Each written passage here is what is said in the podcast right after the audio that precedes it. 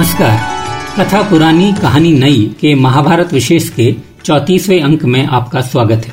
पिछले अंक में आप गंधर्व अंगार पर्ण द्वारा पांडवों को सुनाई जा रही अतीत की कहानियाँ सुन रहे थे। उसी क्रम में अंगार पर्ण वशिष्ठ और विश्वामित्र की आपसी शत्रुता की कहानी यहाँ पर सुना रहे हैं। इक्ष्वाकु वंश में एक विख्यात राजा थे। उनका नाम था कलमाशपाद। कलमाशपाद बड़े तेजस्वी राजा थे। तो विश्वामित्र ने उनसे मेल जोल बढ़ाना शुरू कर दिया। विश्वामित्र कलमाशपाद के पुरोहित बनना चाहते थे। उन्हीं दिनों की बात है, एक बार कलमाशपाद शिकार खेलने गए। लौटते समय नगर के पास छोटी सी एक नदी पर बने पुल को पार करके उन्हें अपने नगर वापस आना था। छोटी सी नदी थी तो उस पर जो पुल था, वह भी बहुत ही सकरा बना हुआ था। एक बार में बस एक ही आदमी पार हो सकता था। जब राजा कलमाशपाद पुल के एक किनारे पर पहुँचे तो उन्होंने देखा कि दूसरे किनारे से वशिष्ठ ऋषि के पुत्र मुनि श्रेष्ठ शक्ति आ रहे थे। सामने से शक्ति को आता देखकर राजा ने ज़ोर से कहा कि आप रुक जाइए? मैं राजा हूँ। इसीलिए पहले पुल पार मैं करूँगा। इस पर शक्ति ने उन्हें जवाब दिया कि, महाराज, राजा का कर्तव्य है कि वह ऋषि और विद्वानों को पहले प्राथमिकता दे, उन्हें पहले जाने दे। यही सनातन धर्म है तो आप मुझे पहले जाने दीजिए। अब न राजा माना और न ऋषि। दोनों अपनी अपनी बात पर अड़े थे। राजा चूँकि राजा था तो उसका कहना था, पहले वह जाएगा। ऋषि का कहना था कि वह विद्वान है और परंपरा है और सनातन धर्म की यह रीति है कि पहले विद्वानों और ब्राह्मणों को जाने दिया जाएगा। तो न राजा माना और न ऋषि। पहले आप पहले आप वाली बात यहाँ पर थी नहीं। तलवार और शास्त्र का संघर्ष था। तब गुस्से से भरे राजा कलमाशपाद ने वशिष्ठ पुत्र शक्ति पर कोड़े से आघात किया। कोड़े की चोट खाकर घायल शक्ति ने तब राजा को गुस्से में श्राप दे दिया। शक्ति ने यह श्राप दिया कि, राजा, तू एक ब्राह्मण को राक्षस की भांति मार रहा है, इसीलिए आज से तू एक नरभक्षी राक्षस हो जाएगा और मनुष्य मांस को खाता हुआ धरती पर घूमता रहेगा। अच्छा विश्वामित्र यह सब कांड होता हुआ देख रहे थे, परंतु वह बीच बचाव को नहीं आए। हाँ जब शक्ति श्राप दे चुके और चले गए, तब वह कलमाशपात के पास आए। किंकर नाम का एक राक्षस विश्वामित्र का बड़ा चेला था। तो विश्वामित्र ने उसे कलमाशपात के शरीर में घुसने की आज्ञा दी तो राक्षस के शरीर में घुसते ही कलमाशपात बावला हो गया। विश्वामित्र चलते बने। अब कलमाशपात के शरीर में राक्षस घुस गया था और कलमाशपात बहुत बेचैन रहने लगे। एक दिन जब कलमाशपाद ने शक्ति को देखा तो गुस्से के साथ कहा कि, ब्राह्मण, तुमने मुझे इतना घिनौना श्राप दिया है अतः मैं तुम्ही से मनुष्य भक्षण आरंभ करूँगा। और इसके बाद कलमाशपाद ने शक्ति को मारा और मारकर उसका मांस खा लिया। इसके बाद विश्वामित्र किंकर राक्षस के माध्यम से बार बार कलमाशपाद को वशिष्ठ के अन्य पुत्रों को भी मारकर खाने के लिए प्रेरित करते रहते थे। और विश्वामित्र की इस प्रेरणा से जैसे क्रोध में भरा हुआ सिंह छोटे छोटे मृगों को खा जाता है, उसी प्रकार कलमाशपाद ने महात्मा वशिष्ठ के एक एक करके सौ पुत्रों को मारकर खा लिया। वशिष्ठ यह जानकर कि किस प्रकार विश्वामित्र ने उनके सौ पुत्रों को मरवा डाला है, बहुत शोकाकुल हो गए। अपनी पुत्र वधुओं का दुख उनसे देखा नहीं गया तो उन्होंने अपने प्राण त्यागने का निश्चय किया। परंतु इतना होने पर भी, सामर्थ्यवान होने पर भी, शक्तिवान होने पर भी, विश्वामित्र से बदला लेने की बात उनके दिमाग में नहीं आई। वे एक बड़े पहाड़ की चोटी से कूदे, धधकती हुई आग में घुस गए अपनी पीठ पर भारी पत्थर बांधकर नदी में कूद पड़े, परंतु किसी भी तरह उनके प्राण नहीं निकले। जब वह किसी भी प्रकार नहीं मर सके तो खिन्न होकर अपने आश्रम वापस लौट आए। कुछ समय बाद वर्षा ऋतु आई तो उनके आश्रम के पास की नदी में बाढ़ आ गई। बहुत भयंकर बाढ़ थी, जो वनों से जानवरों को, पेड़ों को बहा लिए जाती थी।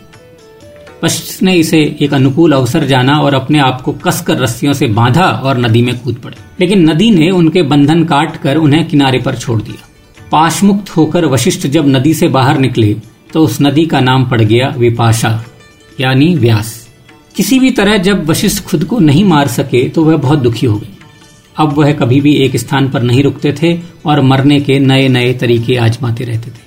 ऐसे में एक दिन वह एक बहुत बड़ी नदी के पास पहुँचे जिसमें बड़े बड़े मगरमच्छ रहते थे। तब वशिष्ठ ने स्वयं उस नदी में कूद कर जान देने की सोची और कूद मार दी।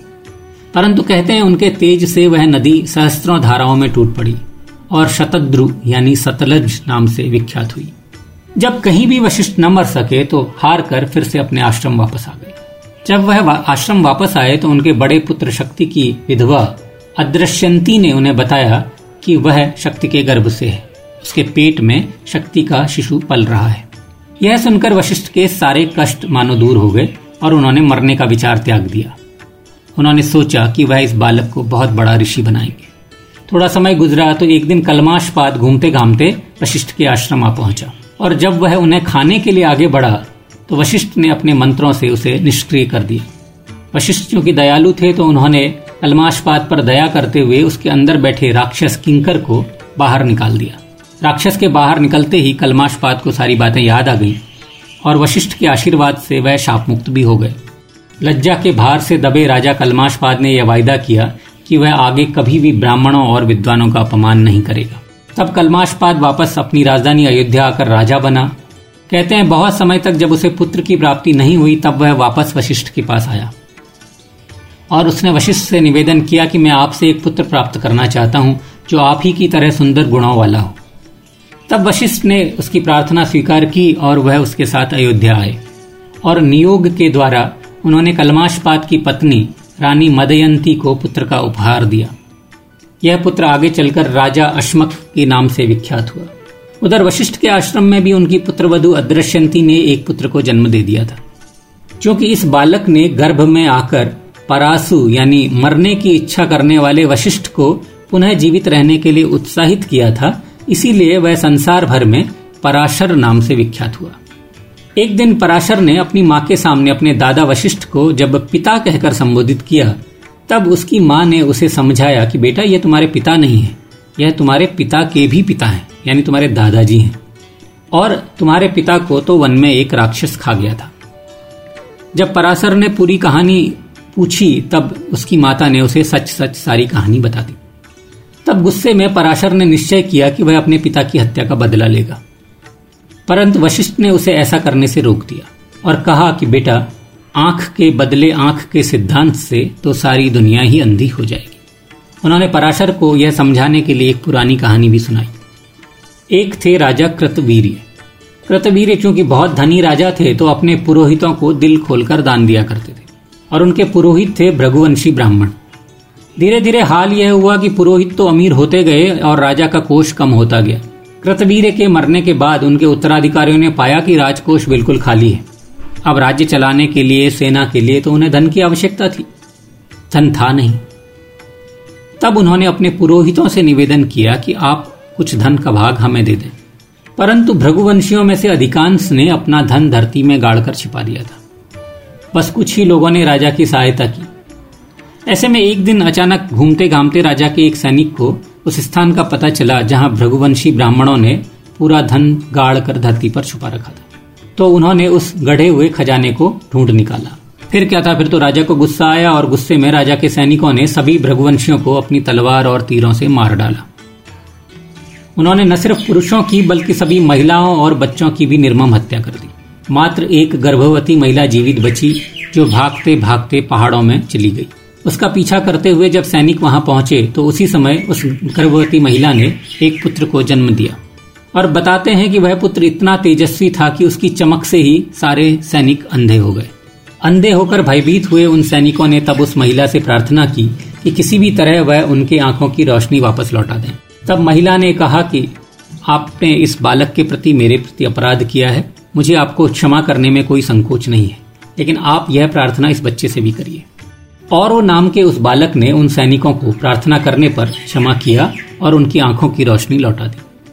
परंतु जब और वो बड़ा हुआ और एक ऋषि बना, तब उसे अपने पूरे कुल के विनाश का कारण पता चला। उसने प्रण किया कि वह धरती से संपूर्ण क्षत्रियों का विनाश कर देगा। और इस कार्य के लिए, क्षत्रियों के धरती से विनाश के लिए उसने तपस्या शुरू की।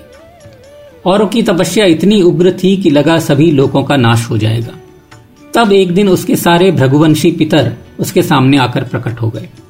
उन्होंने कहा कि आप कारण समझने की कोशिश करो कि हमारे लालच के कारण ही हमारा और क्षत्रियों का वैर बढ़ा था। जो तुम करना चाह रहे हो वह ठीक नहीं है। हमने अपने हत्यारों को क्षमा कर दिया है और उनके क्रोध का कारण भी समझ लिया है। बेहतर यही है और कि तुम भी अपने क्रोध का त्याग कर दो। और उन क्षत्रियों को क्षमा कर दो। कहते हैं, तब औरव ने अपने क्रोध को अग्नि बनाकर समुद्र में स्थापित कर दिया, जिसे बड़वाग्नि कहते हैं। वशिष्ठ के इतना समझाने पर पाराशर को बात समझ में आ गई। उन्होंने कलमाशपात को क्षमा कर दिया। अंगार पर्ण जब यह सारी कहानी पांडवों को सुना रहा था तो निसंदेह उसका लक्ष्य यह था कि पांडव भी अपने चचेरे भाइयों के षड्यंत्र से व्यथित हैं और उन्हें बहुत कष्ट हुआ है। लेकिन उनके लिए उचित यही होगा कि वह अपने चचेरे भाइयों को, यानी दुष्ट दुर्योधन, उसके पिता आदि को क्षमा कर दे। परंतु पांडवों के लिए यह करना सहज नहीं हुआ। अंगारपरण ने पांडवों से यह भी कहा कि यह पराशर तुम्हारे कुलपुरोहित हैं, कुलपुरुष हैं। उसने कहा कि इन पराशर का ही पुत्र व्यास तुम्हारे दादा विचित्र वीर के पिता थे, उन्हीं से तुम्हारे दादा विचित्र वीर का जन्म हुआ है। अंगार परुण ने पांडवों को यह भी समझाया कि और वो और पराशर की तरह ही तुम लोग भी अपना क्रोध त्याग दो। उसने कहा कि यह धरती बहुत बड़ी है। तुम अपना राज्य स्थापित करो और मज़े से रहो। अपने लिए एक नई दुनिया बनाओ और उस नई दुनिया के राजा बनो। ऐसा करने के लिए अंगार परण ने उन्हें एक हज़ार घोड़े भी उपहार में दिए। उसने उन्हें चलाने, उन्हें रखने और उन्हें प्रयोग करने की उन्हें विधि समझाई। और यह भी कहा कि इन्हें संभाल कर इनसे सेना बनाओ।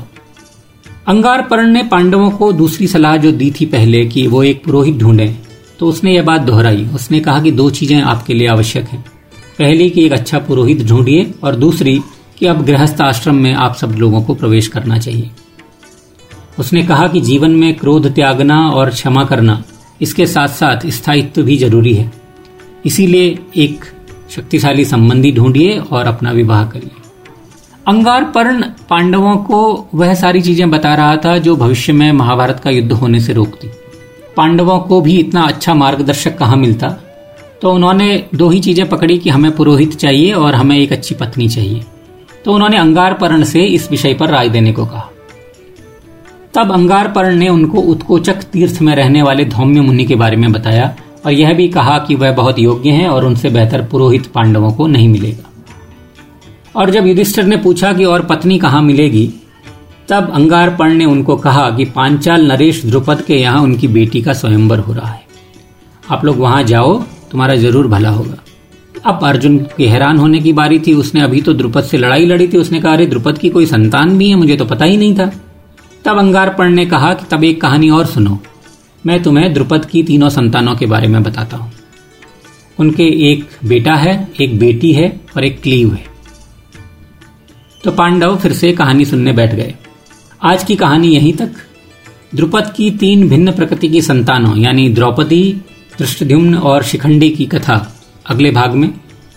मुझे, यानी युगल जोशी को आज विदा दीजिए। जल्द ही कथा पुरानी कहानी नई के महाभारत विशेष के पैंतीसवें अंक के साथ आपके सामने फिर उपस्थित होऊँगा। तब तक के लिए आज्ञा दीजिए। नमस्कार।